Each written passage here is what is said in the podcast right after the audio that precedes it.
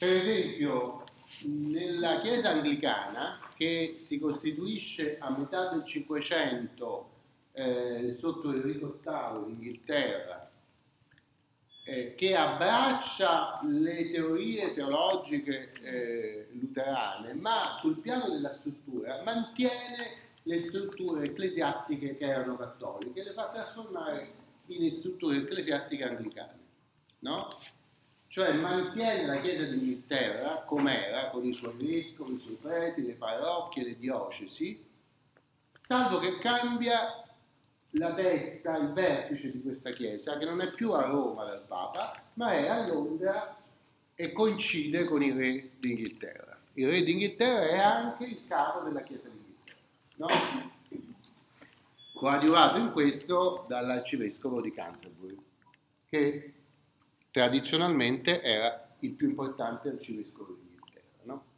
Questo fa sì che la Chiesa anglicana sia una funzione dello Stato inglese, cioè che lo Stato inglese sia una specie di mini Europa medievale modernizzata in Inghilterra.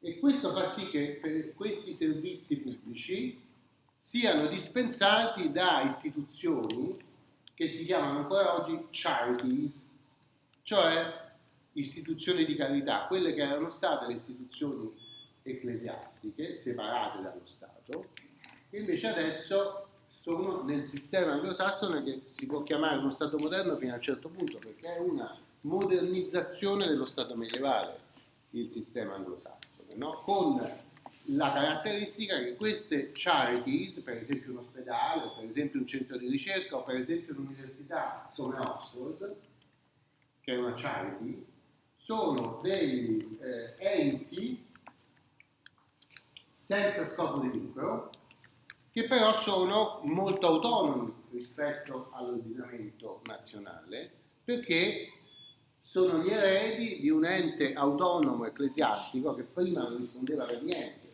al re, eh, che adesso, pur rispondendo teoricamente al re, però mantiene una fortissima autonomia. Quindi, per dire, in un'università inglese il programma di studi non è stabilito dal ministero, ma è stabilito dall'università, perché l'università è autonoma e quindi offre il servizio secondo quello che ritiene più utile.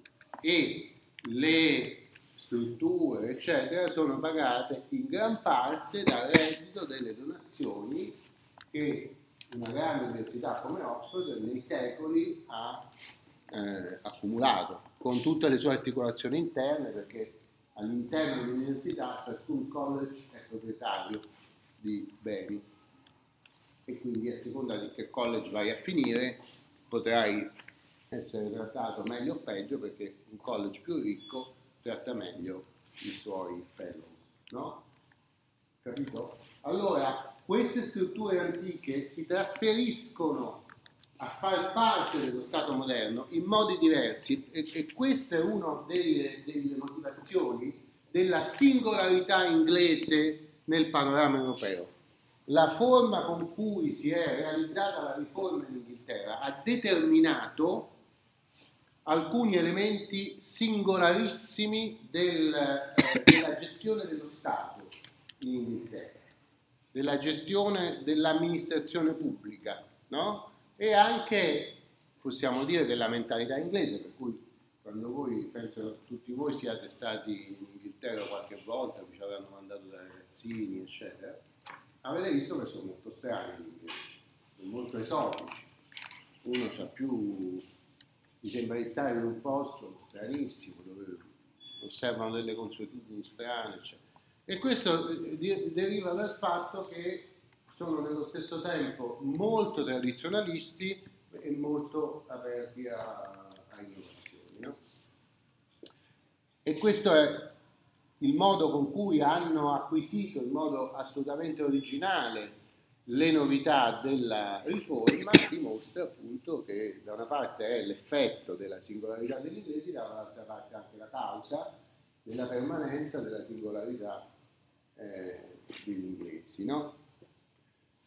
Eh, in altri eh, territori, per esempio nei principati eh, tedeschi che hanno abbracciato le dottrine luterane, per esempio nelle zone della Svizzera che hanno abbracciato le dottrine calviniste, in quelle della, dei Paesi Bassi che si sono convertiti al calvinismo, in Scozia che si è convertita al calvinismo, eh, il modo di trasformazione, cioè il trasferimento di tutti questi servizi che oggi chiamiamo servizi pubblici dalle mani ecclesiastiche alle mani pubbliche è avvenuto in modo diverso, cioè non si è conservata una struttura propriamente ecclesiastica così com'era, cosa che è avvenuta invece in Inghilterra, eh, ma invece si è messo in mani pubbliche una funzione che invece stava in mani ecclesiastiche. No?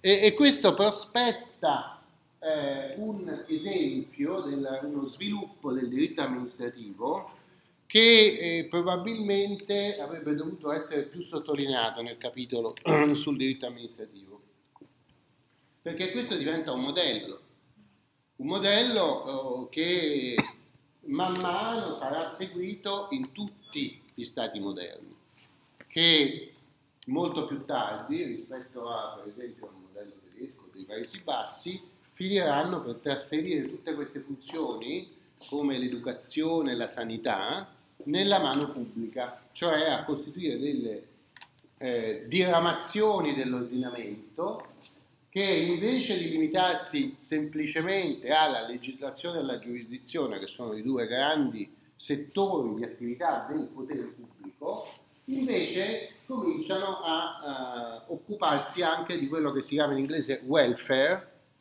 cioè le condizioni di vita della popolazione, no? eh, che diventano appunto una funzione del potere pubblico. Questo affonda le radici nella riforma. Eh?